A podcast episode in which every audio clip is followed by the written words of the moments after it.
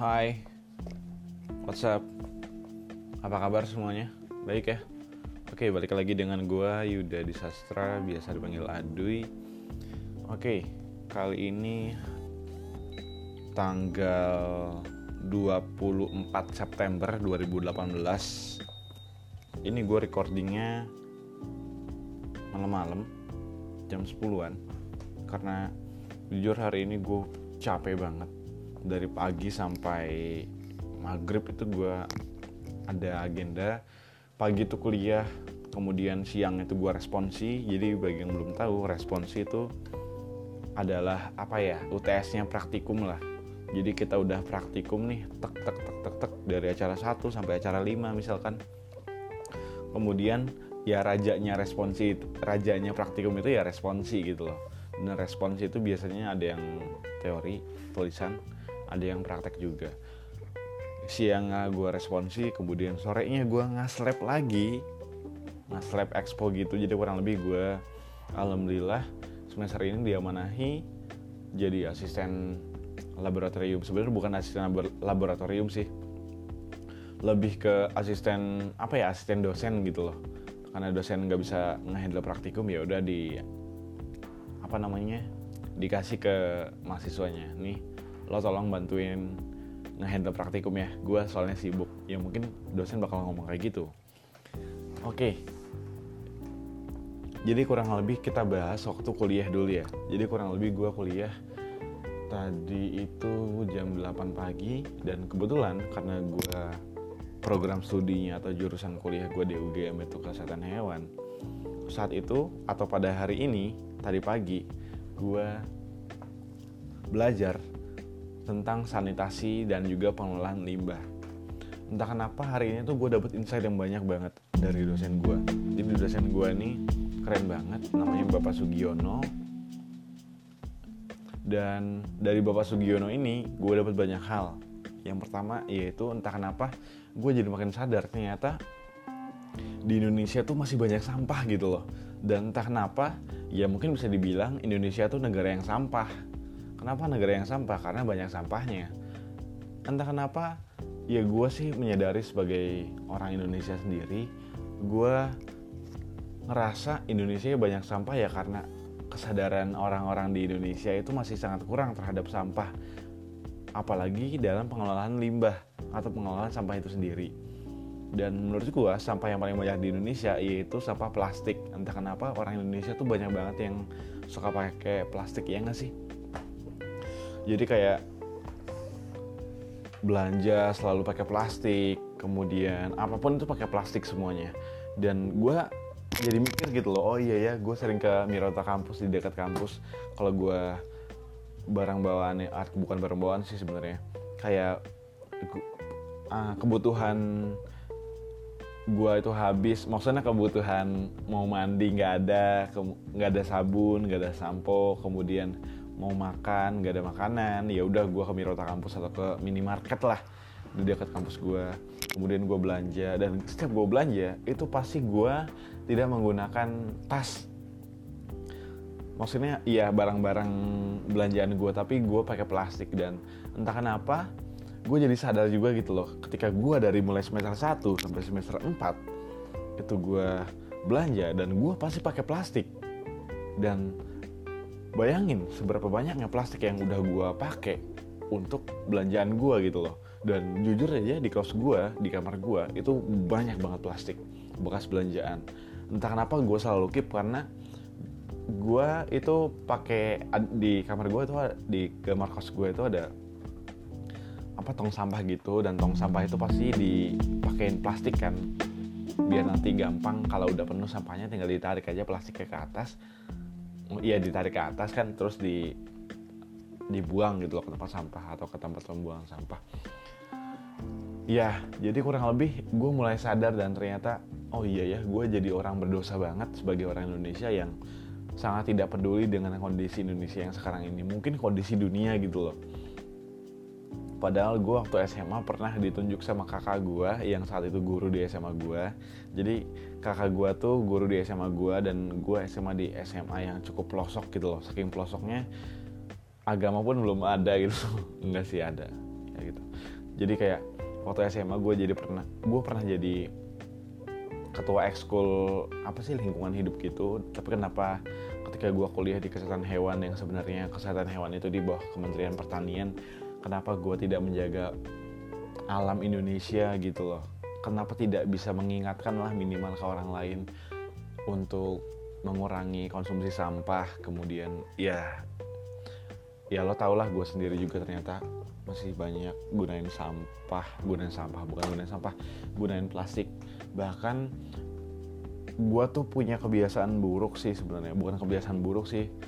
Jadi kebiasaan buruk gue tuh kadang suka males untuk melakukan sesuatu jadi di kamar gue tuh ada dua galon. Satu galonnya itu galon dari pemberian teman kos gue jadi kurang lebih gue semester satu tuh ngekos satu kamar berdua sama temen gue namanya Syamsul.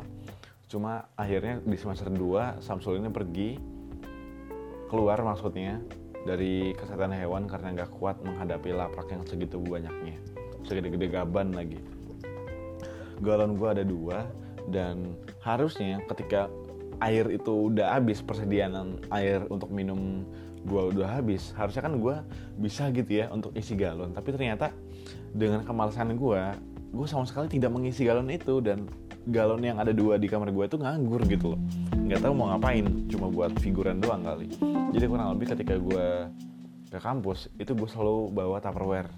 Tupperware yang satu literan gitu loh. Jadi kurang lebih ketika gue habis kuliah habis praktikum habis rapat dan segala macamnya gue pasti ngisi di uh, Toyagama Toyagama tuh air gajah mada. Jadi kurang lebih di UGM tuh kayak di sudut fakultas tuh pasti ada sumber air gitu loh. Kayak apa ya bukan dispenser sih. Ya ya bisa dibilang dispenser juga. Kayak ada tempat pengisian minum dan itu infinity tidak bisa habis mungkin ya. Karena dari sumber mata air di bawah tanah gitu. Jadi setiap abis kuliah gue selalu isi satu liter satu liter. Jadi kurang lebih gue pulang ke kos itu ada air lah untuk minum gue kalau habis ya gue terpaksanya ya beli sih dari warung gitu. Dan biasanya gue beli aqua. Aqua tuh satu setengah liter harganya 5000 dan itu bodoh banget sih. Gue entah kenapa gue selalu merasa bersalah gitu. Waduh ya waduh si Ado ini bego banget ya. Kenapa waktu tadi sebelum pulang kuliah lo isi dulu gitu loh air di tupperware lo biar nanti di kos itu bisa minum tapi ya ternyata penyesalan selalu datang di akhir. Kalau di awal tuh namanya pendaftaran. Dan entah kenapa gue juga sadar gitu loh ketika gue banyak banget beli aqua aqua yang botol dan itu pasti kalau airnya udah habis bakal menyisakan sampah gitu loh. Ya dan seperti yang gue tahu di kamar gue ini cukup banyak sampah botol plastik sih khususnya aqua gitu ya. Dan gue juga nggak tahu bakal di kayak gimanain untuk plastiknya ini kemudian untuk masalah sampah atau limbah itu entah kenapa gue juga jadi khawatir gitu loh. Kira-kira nanti di Indonesia atau mungkin di dunia kondisinya seperti apa ya? Mungkin lima tahun ke depan atau 10 tahun ke depan 20 tahun ke depan 50 tahun ke depan. Apakah bumi ini masih layak dihuni oleh manusia karena mungkin semakin banyak yang sampah kemudian ozonnya makin bolong karena apa? Karena pabriknya makin banyak. Kenapa pabriknya makin banyak? Karena kebutuhan ekonomi semakin meningkat. Orang-orang makin kapitalis, pengen untungnya doang tanpa memperhatikan keadaan sekitar. Jadi kurang lebih mungkin gue bisa memprediksi gitu bukan memprediksi sih berhipotesis menduga-duga pasti ada aja orang yang tipe pikirannya itu ya udah sih bodo amat mau gue buang sampah sembarangan di sini lah di situ lah gue tinggal di kota ini kok. Tinggal di kota ada petugas kebersihan kok. Petugas kebersihan gue bayar tinggal apa namanya tinggal ngebersihin aja kok. Ya udah sih hidup nggak perlu repot. Nah yang gue takutin dari orang seperti ini adalah semakin banyak. Bayangin kalau di Indonesia atau di dunia orang-orang yang berpikiran toksik seperti ini tidak peduli terhadap lingkungan itu gimana gitu loh. Kalau terus-terusan hidup di dunia ini bakal terus memanfaatkan apa namanya sesuatu kemudian meninggalkan begitu saja. Meninggalkan begitu begitu saja dalam arti meninggalkan sampah dan ya bulan-bulan kemarin sih gue masih ada event gitu loh. Event ospek UGM PPSMB UGM 2018 dan gue sempat main juga ke pantai dan menurut gue pantai udah bukan jadi objek wisata yang cukup bagus ya ya ada beberapa yang emang beneran mungkin belum sejamah sama manusia tapi pantai-pantai di Jogja tuh udah mulai tercemar gitu loh. Tercemar sama apa? Yang pertama mungkin sama limbah pabrik kemudian yang kedua itu sama orang-orang atau apa ya manusia-manusia yang tidak bertanggung jawab. Jadi kurang lebih mereka datang ke pantai oh asik-asik have fun kemudian mereka pulang meninggalkan sampah. Ya mungkin sampahnya sekecil permen lah atau mungkin plastik apalah botol-botol miras dan lain-lain mungkin gua nggak tahu itu apa botol apa. Tapi kalau untuk dalam bidang kesehatan hewan sebenarnya gue juga merasa berdosa. Karena apa? Karena gue masih belum bisa peduli tentang limbah atau pengolahan limbah gitu ya pengolahan sampah. Jadi kurang lebih gue kan kuliahnya itu di dunia kesehatan hewan gue kuliah di kesehatan hewan pastinya hewan-hewan itu kan makhluk hidup yang punya pikiran juga punya perasaan juga. Tapi sayangnya komunikasi kita tidak bisa nyatu gitu loh. Hewan itu tidak bisa mengetahui bahasa manusia seperti apa. Tapi ada beberapa hewan yang bisa mengerti bahasa kita. Bukan bahasa kita sih arti kita ngomong apa. Mungkin anjing kan ya. Anjing lumba-lumba yang biasanya jadi hewan sirkus gitu jadi kayak waktu tadi pagi tuh gue dapet insight yang baru dari bapak Sugiono bapak dosen gue ini. Kurang lebih kayak apa ya gue sebagai mahasiswa UGM gitu loh. UGM itu kan salah satu universitas terbaik lah atau terbesar lah di Indonesia. Dan orangnya pun gue rasa nggak bodoh-bodoh amat lah jadi mahasiswa UGM gitu tapi kenapa gue tidak bisa memanfaatkan ini dengan baik gitu loh. Gue sebagai mahasiswa UGM mahasiswa kesehatan hewan yang ya cobalah lo mengeksplor pikiran lo atau kreativitas lo gimana caranya dalam dunia kehewanan itu lo bisa meminimalisir penggunaan apa ya penggunaan hal-hal yang dapat merusak lingkungan. Misalkan kalau hewan kan biasanya mengeluarkan apa? Mengeluarkan feses sebagai sisa metabolismenya. Nah fesesnya itu kan banyak banget pasti satu satu individu atau satu organisme dari hewan itu aja udah banyak banget. Apalagi beribu-ribu gitu loh. Ya lo tau lah hewan itu banyak di dunia ini. Maupun di Indonesia gitu loh yang sebagai negara agraris ya. Negara agraris pasti Indonesia tuh banyak banget petani-petani ataupun peternak-peternak. Mungkin gue ambil contoh sebagai peternak aja ya. Peternak tuh di Indonesia banyak banget di Indonesia peternak itu banyak peternak sapi peternak kambing kemudian peternak ubur-ubur enggak sih enggak iya mungkin ya, kita ambil contoh peternak yang pertama itu peternak sapi, yang kedua peternak kambing, ketiga peternak ayam, keempat peternakan babi.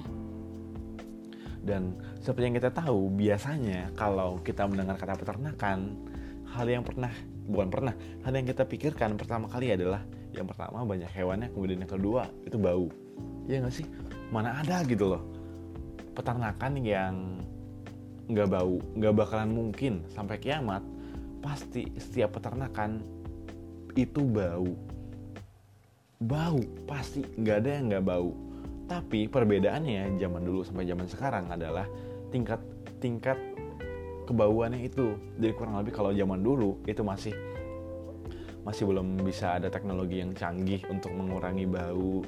Kemudian belum masih belum ada ide untuk merencanakan manajemen untuk memelihara baunya itu gimana agar tidak menyengat itu seperti apa.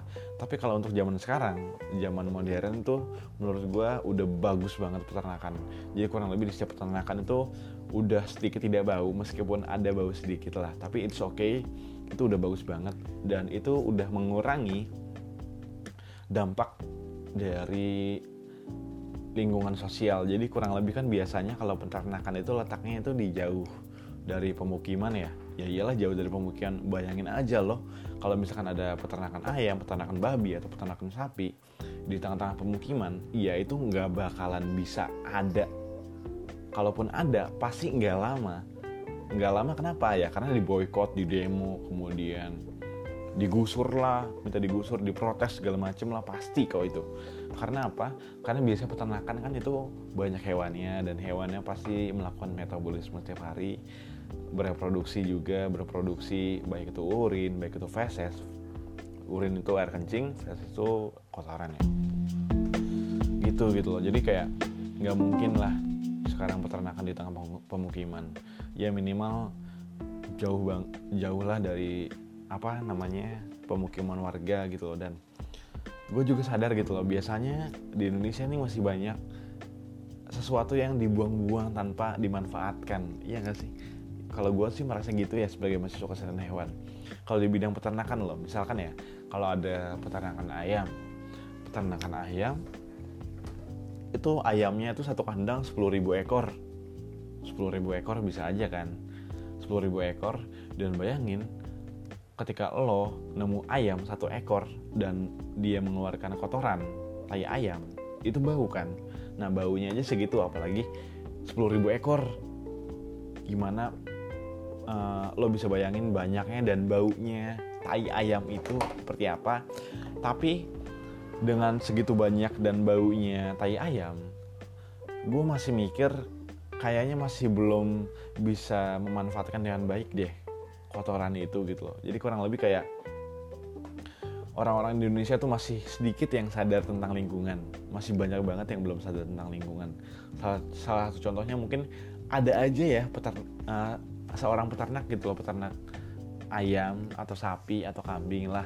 Mereka beternak ya udah cuma demi untungnya doang. Tapi mereka masih belum berpikir kira-kira ada lagi nggak sih yang bisa dimanfaatkan untuk jadi uang atau memberikan nilai ekonomis kepada diri mereka sendiri? Jadi kayak kata dosen gue tuh banyak banget peternak yang masih belum bisa memanfaatkan. Limbah-limbah dari peternakan ini jadi kan limbah-limbah peternakan tuh banyak ya. Yang pertama mungkin bisa feses kemudian yang kedua itu jeroan yang ketiga itu ada apa namanya darah dan lain-lain lah banyak banget tapi masih belum bisa dimanfaatkan gitu loh dengan baik tentunya. Dan ya gue sayang aja sih ketika gue dapat kuliah dokter Sugiono dosen gue ini kenapa dengan kondisi gue yang udah semester 5 ini udah udah mau lulus oh ya btw gue diploma 3 ya diploma 3 kenapa gue dapat insight itu ketika mau lulus gitu loh. Dan gue jadi orang yang sangat berdosa. Oh iya ya gue dari semester 1 sampai semester 4 itu ngapain aja gitu loh. Mungkin cuma kuliah pulang kuliah pulang event organisasi dan itu pun masih belum bisa gue aplikasikan secara sempurna di dunia nyata. Mungkin nanti kali ada di dunia kerja. Gitu. Jadi kayak kayaknya gue tuh harus mulai berpikir sekarang bagaimana caranya. Yang pertama mengurangi plastik agar mengurangi pencemaran lingkungan juga. Kemudian yang kedua gue juga udah mulai harus mikir ya. Gue harus mikir gue mau melakukan apa untuk berkontribusi dalam mengurangi limbah sampah di Indonesia lah. Atau mungkin minimal di lingkungan gue lah di kos gue gitu loh. Sebisa mungkin gue dapat memanfaatkan sampah dengan baik. Baik itu sampah plastik sampah kertas atau dan lain-lain dan waktu gue kuliah gue pun dapat insight yang baru dari dosen gue jadi dosen gue tuh cerita ternyata ada mahasiswa UGM dari peternakan fakultas peternakan jurusan ilmu dan industri peternakan yang udah sukses banget. Kenapa? Karena dia sukses untuk karena dia sukses setelah memanfaatkan limbah limbah peternakan. Jadi kurang lebih si orangnya ini mahasiswa peternakan ini peternakan UGM memanfaatkan limbah peternakan yaitu limbah feses khususnya ya itu untuk dijadiin bahan baku atau bahan campuran dari bata. Jadi kurang lebih kalau kalian tahu batu bata itu kan dibuat dari tanah liat ya. Iya kenapa tanah liat? Karena batu bata diusahakan tuh punya harus punya sifat yang lengket bahan bakunya. Karena bata bata batu bata kan biasanya untuk bangunan ya dan bangunan tuh harus kuat. Dan biasanya kalau kuat itu kan komposisinya atau unsur-unsur di dalam bahan baku itu harus saling menempel. Tapi kalau percuma lah batu bata tapi nggak lihat bahan bakunya kayak jatuh aja udah pecah gitu loh udah jadi dua. Jadi seorang ini si mahasiswa peternakan ini uh, kreatif banget kreatif banget karena dia kayak kreatif banget gitu loh. Dia tuh sadar dia sebagai mahasiswa peternakan melihat lingkungan sekitarnya mungkin ya. Lingkungan belajarnya yaitu peternakan banyak banget. Limbah peternakan salah satunya feses mungkin. Feses sapi kambing ayam. Kok ini banyak banget ya. Tapi dia tuh concernnya feses sapi sih sebenarnya kayaknya.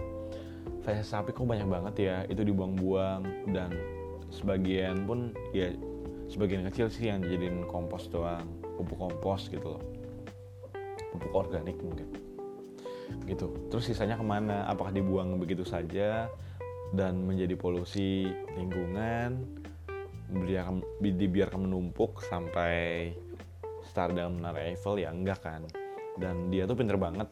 Jadi ternyata dia itu mengubah campuran pembuat batu bata yang tadinya dulu dulu banget kemarin-kemarin batu bata itu berat banget berat banget kan biasanya.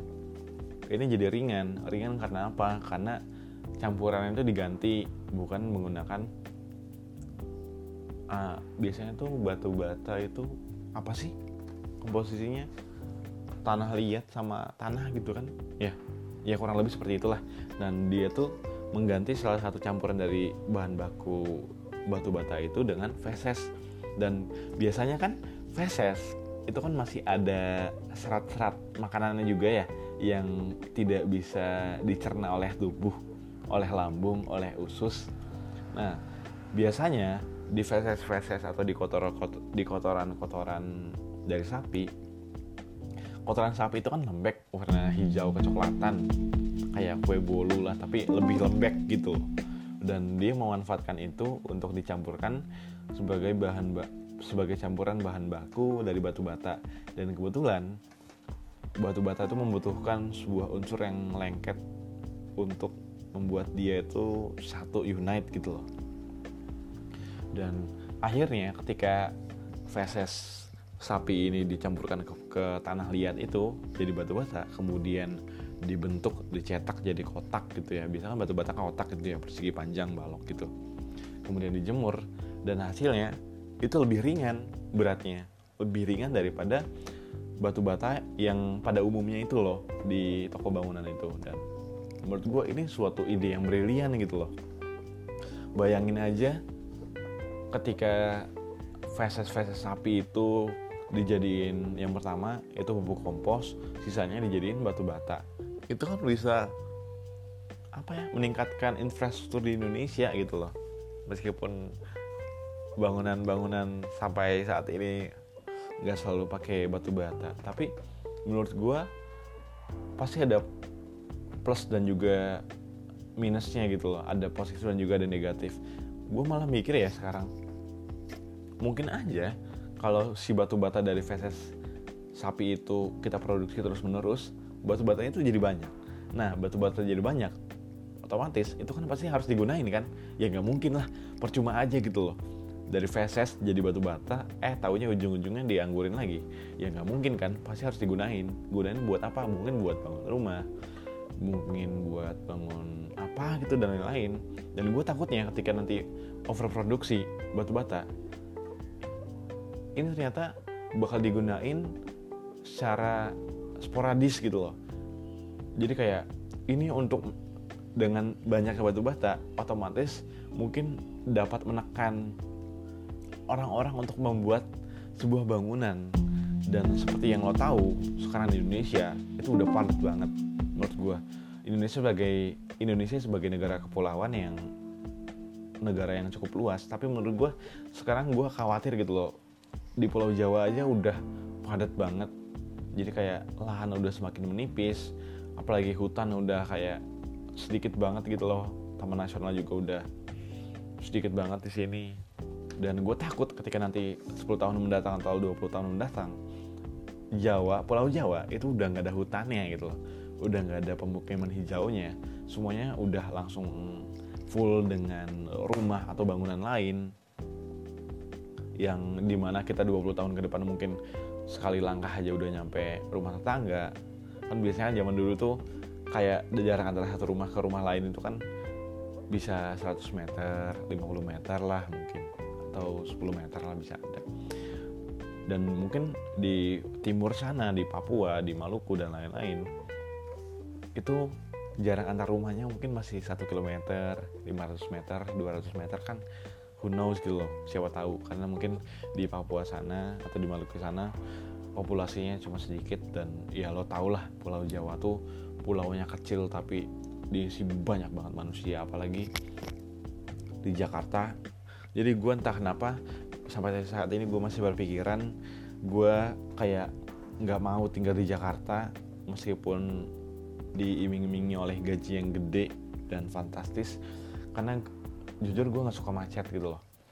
Ya nggak suka macet sih kayak lo stuck berjam-jam di tempat itu kayak wasting time gitu loh.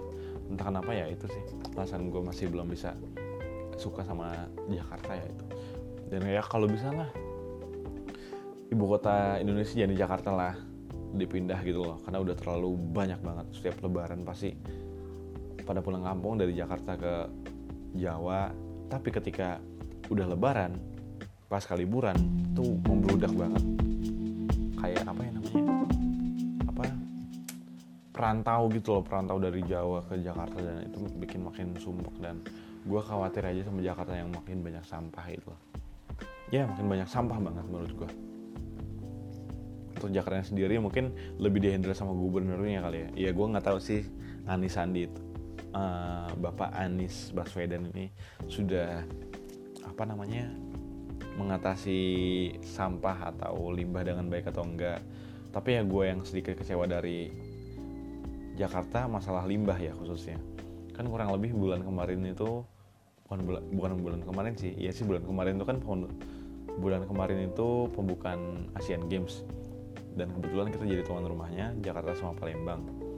Nah, di Jakarta itu persiapannya udah dari 20 2016. Tapi entah kenapa di Jakarta itu kan ada satu sungai ya, satu sungai tapi gue lupa namanya sungai apa. Dan sungai itu kotor dan bau.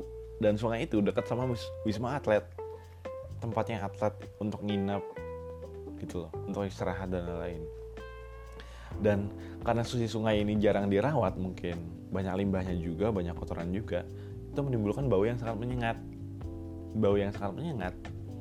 Ternyata bukan dibersihin diperbaiki malah sama pemerintah Jakarta pemerintah daerahnya mungkin atas utusan San uh, Anies Baswedan tahu nggak tahu gue nggak peduli. Itu siapa? Tapi yang gue kecewaan adalah ya kenapa caranya itu salah gitu loh. Jadi kayak sungai itu yang banyak kotoran ya banyak polusinya bukannya dikuras ke atau dibersihin ke dan lain-lain malah diberi pengurang bau. Pengurang bau. Jadi pengurang bau dikasih pengurang bau biar baunya itu berkurang ya. Ya percuma lah gitu loh. Ya sama aja kayak meskipun itu baunya berkurang pasti ya nggak bakal mungkin merubah keadaan kan. Nggak mungkin merubah volume atau merubah susunan yang ada di dalam sungai itu gitu loh. Ada apa aja. Dan saking parahnya sungai itu ditutupin pakai terpal. Dan karena hal itu akhirnya tercium oleh media asing. Jadi media olahraga asing tuh meliput bukan meliput sih kayak tahu gitu. Ternyata di Indonesia persiapan Asian Games tuh masih belum baik lah atau sedikit kurang lah karena ya itu sih yang bikin gue malu kayak ternyata di Jakarta persiapan masih kayak gitu ya. Kayak gitu dalam arti kayak sungai aja kotor nggak dibersihin ternyata malah cuma diberi peng, penghilang bau. Ya gue nggak gue nggak sepenuhnya nyalahin Jakarta juga sih. Gue nggak sepenuhnya nyalahin Anies Baswedan karena seperti yang gue tahu pastinya mereka tuh udah berkontribusi gitu udah mencoba untuk memberikan yang lebih baik untuk Indonesia atau untuk Jakarta lah khususnya untuk event Asian Games ini. Tapi overall Asian Games sudah bagus. Ngomong ya oke okay, balik lagi ke masalah limbah ya. Gue kuliah sama dosen gue tadi pagi masalah limbah peternakan. Ya entah kenapa mulai sekarang gue kayak udah mulai aktif gitu loh. Gue udah mulai aktif kira-kira gue nanti bakal usaha apa sih? Ya gue juga pengen gitu loh jadi pengusaha yang membuat sesuatu yang tidak bermanfaat jadi bermanfaat mengubah sesuatu yang belum ada nilai ekonomis menjadi ada nilai ekonomisnya. Jadi kurang lebih sekarang itu kan banyak ya sampah-sampah yang dijadiin apa souvenir atau sesuatu yang bagus gitu yang mempunyai harga jual. Misalkan misalkan apa ya dalam dunia peternakan itu peternakan ayam ayam telur itu kan pasti ada aja gitu ya telur yang tidak normal. Tidak normal dalam arti telur yang tidak menetas kah? Kemudian telur yang busuk kah? Telur yang cacat kah? Dan lain-lain. Itu kan pasti telurnya dikumpulin jadi banyak tuh kalau dikumpulin ya. Dan mungkin aja kalau dikumpulin tuh jadi banyak banget dan sayang kan eman gitu daripada dibuang daripada dibuang mending dibuat jadi sesuatu yang bermanfaat. Contohnya apa? Misalkan telur yang utuh dilukis jadi muka orang atau apa gitu. Jadi souvenir bisa souvenir nikahan atau dan lain-lain lah. Kemudian mungkin peternakan ayam broiler. Ayam broiler itu kan biasanya ayam ras ya ayam buat konsumsi. Ayam yang sering kita makan setiap hari. Baik itu di borjo di rumah di restoran dan lain-lain ya itu kan pasti bulunya tuh sering dibuang tuh sering dibuang bulunya. Tapi cobalah kita manfaatkan mulai berpikir mungkin itu bulunya dipakai untuk shuttlecock atau mungkin bulunya itu buat ngoceng atau mungkin buat miniatur miniatur ayam itu sendiri. Jadi kayak kita buat miniaturnya dari apa ya dari kayu atau bambu atau apa gitu ranting bukan ranting ya sih? Kayak apa sih namanya takrau tuh bahan baku takrau tuh kayunya tuh yang bisa dilengkung-lengkungin ya itu mungkin bisa jadi ayam terus ditempel-tempelin pakai bulu asli. Terus waktu tadi pagi dosen gue tuh punya keresahan kenapa shuttlecock bulu tangkis atau badminton itu warnanya putih. Ya ya sih gue juga bingung ya kenapa warna putih ya? Kenapa nggak warna merah?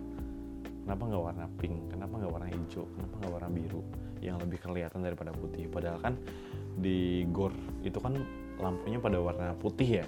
Sedangkan kok juga warna yang putih. Kenapa nggak diganti? Sama sekali gitu. Dari dulu sampai sekarang putih terus. Ya itu sih mungkin bakal gue cari jawabannya. Ya gue kuliah kayak gitu. Kuliah masalah limbah ya. Limbah polusi gitu-gitu. Sekarang tuh gue khawatir makin panas ya Indonesia. Apalagi dunia gitu. Kutub utara maupun selatan udah mulai meleleh esnya. Dan gue takut gue sebagai manusia tidak bisa jadi orang yang lebih baik di lingkungan masyarakat mungkin. Jadi uh, ya gue takut aja.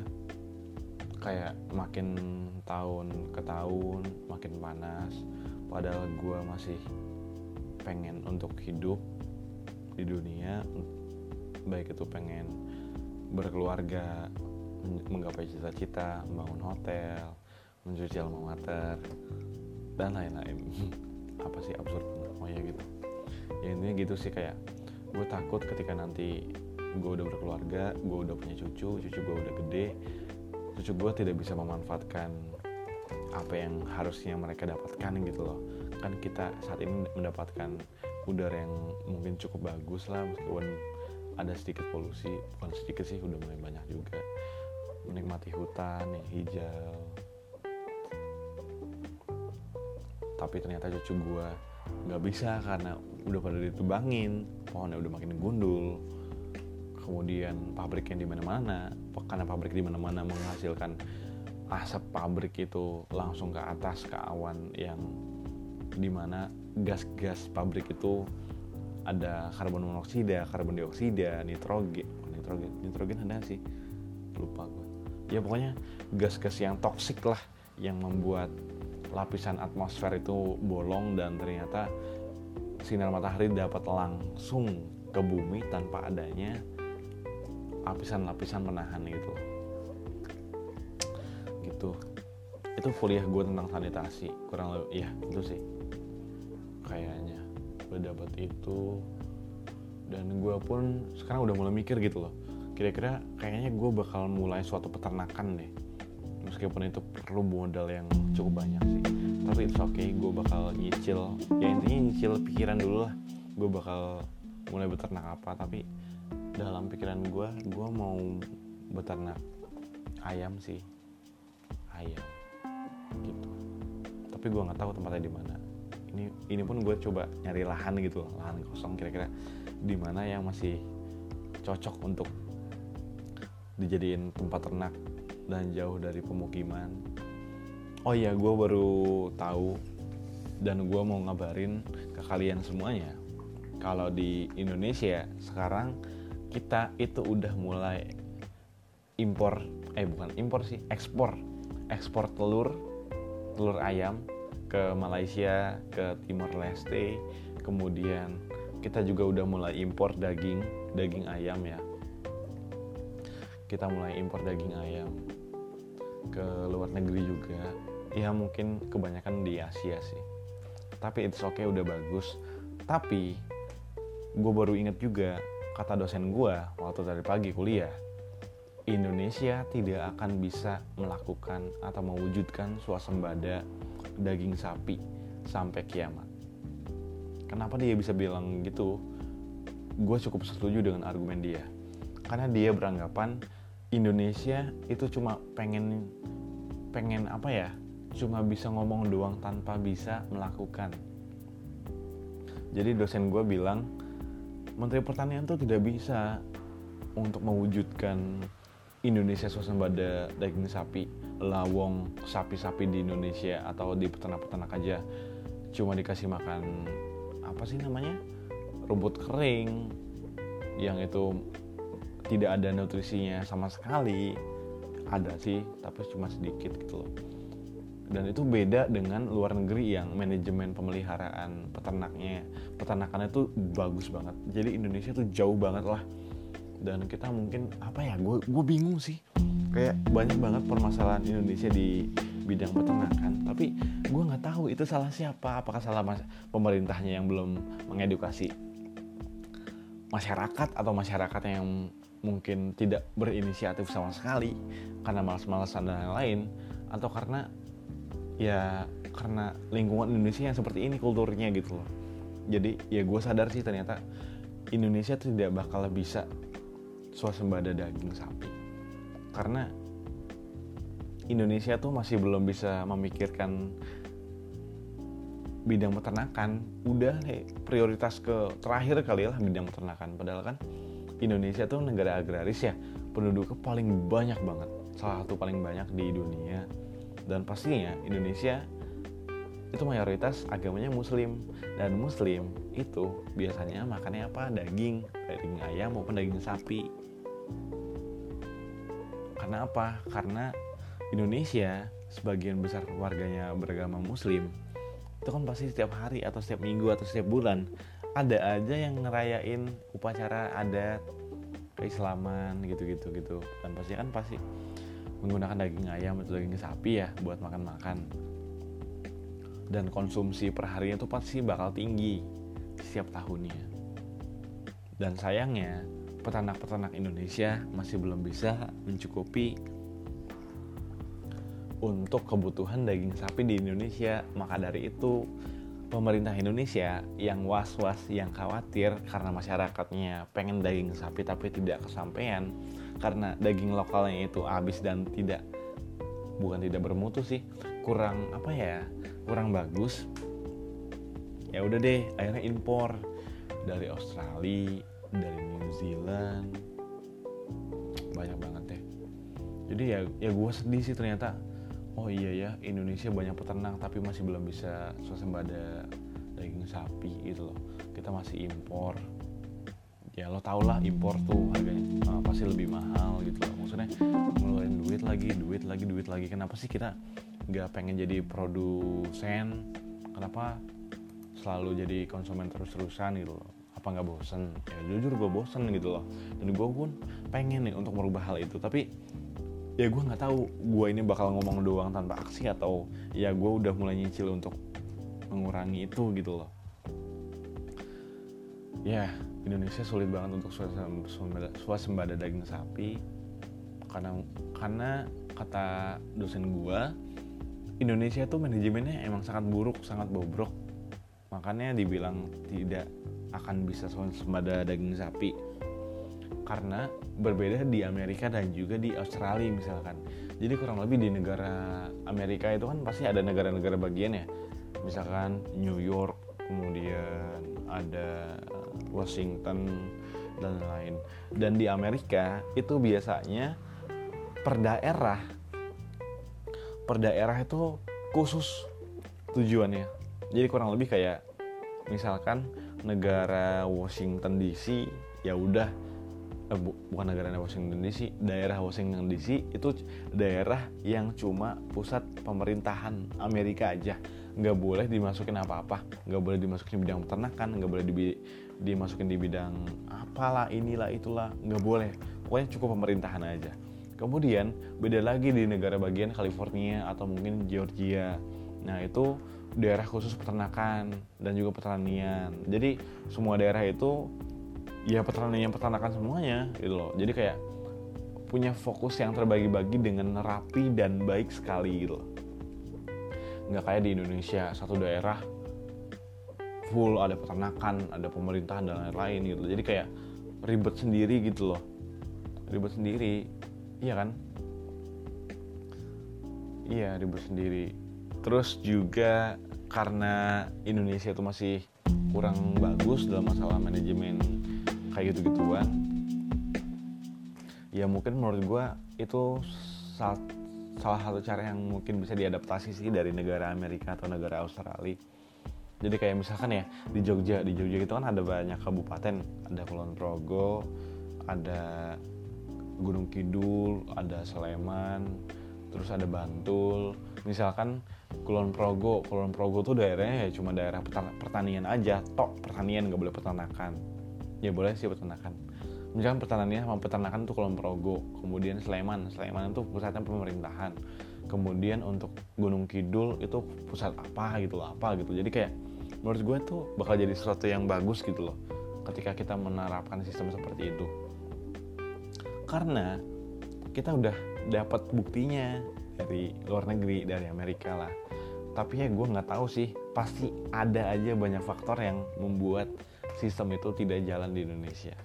Dan menurut gue gue bukan orang pertama yang punya pikiran seperti itu. Pasti banyak banget orang Indonesia yang punya pikiran yang sama dengan gue tapi ya itu sih kayak mungkin butuh waktu. Ya semoga aja sih ke depannya Indonesia bakal makin bagus di bidang peternakan ataupun pertanian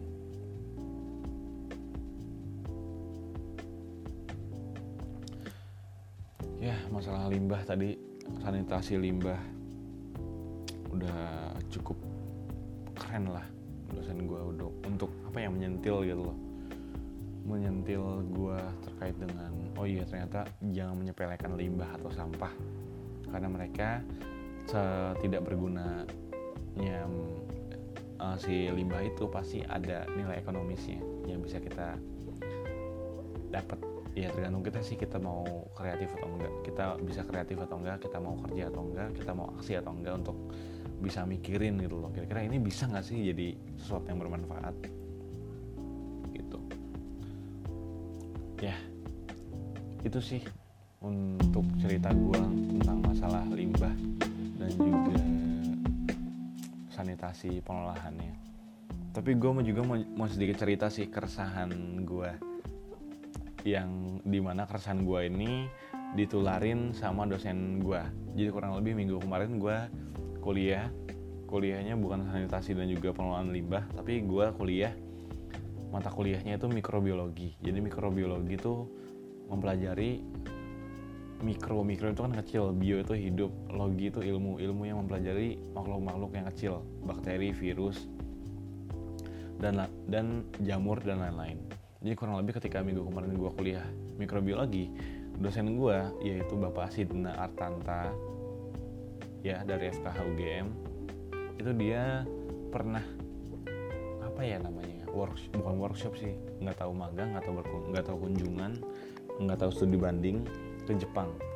Nah dia di Jepang itu ketemu sensei untuk ketemu dosen universitas di sana atau ahli di sana dan orang Jepang atau si senseinya ini bilang ke dosen gue kalau di Indonesia dagingnya yang kita konsumsi itu tidak layak untuk dimakan manusia.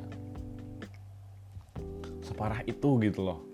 Kondisi peternakan atau kondisi pertanian di, di Indonesia pun kayak menurut orang Jepang sendiri daging yang sudah kita makan setiap hari itu nggak layak nggak layak makan bagi manusia gitu loh. Ya ya iya sih gue gue perlu aku itu gitu loh. Menurut gue tuh emang beneran daging kita tuh kayaknya masih belum bisa cukup bergizi gitu loh. Tapi padahal oke oke aja sih ya. Gue makan rendang gue makan ayam gue makan ini masih belum berefek apa-apa gitu masih enak-enak aja. Tapi ya gitu sih menurut orang Jepang menurut sensei dari dosen gue itu kayak Indonesia tuh daging sapinya tuh masih jauh di bawah Jepang. Bahkan bisa dibilang tidak layak konsumsi manusia. Ya karena mungkin dari pemeliharaan itu udah beda kali ya. Jadi kayak mungkin di Jepang tuh pemeliharaan sapi gitu-gitu dikasih minum ya minum sama kayak manusia. Ya kalau bisa dibilang kayak minum aqua lah sama-sama minum aqua gitu loh. Sama-sama minum air jernih. Bukan air kotor bukan air keran kayak di Indonesia. Kemudian untuk makanannya juga makanan petern makanan sapinya juga itu kayak diolah dengan sedemikian rupa agar tetap fresh gitu loh. Kayak fresh from the oven kayak fresh dari apa namanya dari kebunnya dari rumputnya itu langsung diberikan jadi kayak hijau banget jadi kurang lebih kayak mereka tuh sapi-sapi di Jepang tuh dikasih makan uh, ya rumput-rumput yang sangat bergizi, sangat hijau, tidak kayak di Indonesia yang masih pakai rumput apa? rumput lapangan. Rumput lapangan yang masih belum bisa menandingi nutrisinya gitu. Kemudian dari tata cara pemeliharaan, mungkin aja orang Jepang tuh telaten, ulet gitu loh. Jadi kayak kalau ada kotoran ya dibersihin, kemudian diolah jadi apa jadi apa. Tapi di Indonesia tuh kayak bagi lo yang belum tahu ya kondisi peternakan di Indonesia biasanya peternak-peternak di desa atau di dusun itu banyak beternak kambing atau sapi. Nah biasanya kalau ternak sapi itu ya ya udah sih di kandang aja gitu loh, dikasih tempat kandang dan itu sempit banget, sempit banget. Jadi kayak hewan itu kayak di penjara gitu loh, gak bisa ke mana-mana. Dan makanannya pun kayak jerami kering gitu loh jerami kering yang sama sekali nggak ada klorofilnya nggak ada ijo-ijonya gitu loh. Dan itu pun menurut gue seret banget sih kalau gue jadi sapinya itu. Ya itu sih menurut gue salah satu faktor yang membuat kualitas daging Indonesia tuh kalah banget sama kualitas daging di Jepang. Ya yeah, gue perlu akui itu sih jadi kayak yang gue sayangkan lagi adalah ya itu sih kayak banyak banget restoran-restoran di Indonesia di Jogja mungkin ya yang menu utamanya daging itu bukan daging lokal. Jadi bukan daging beli dari peternak lokal atau daging lokal lah daging hasil pemotongan lokal tapi dari daging impor. Karena mungkin tuntutan pekerjaan dan juga ingin mendapatkan keuntungan sebesar-besarnya untuk memuaskan konsumen juga ya mau gak mau ya mereka harus impor daging.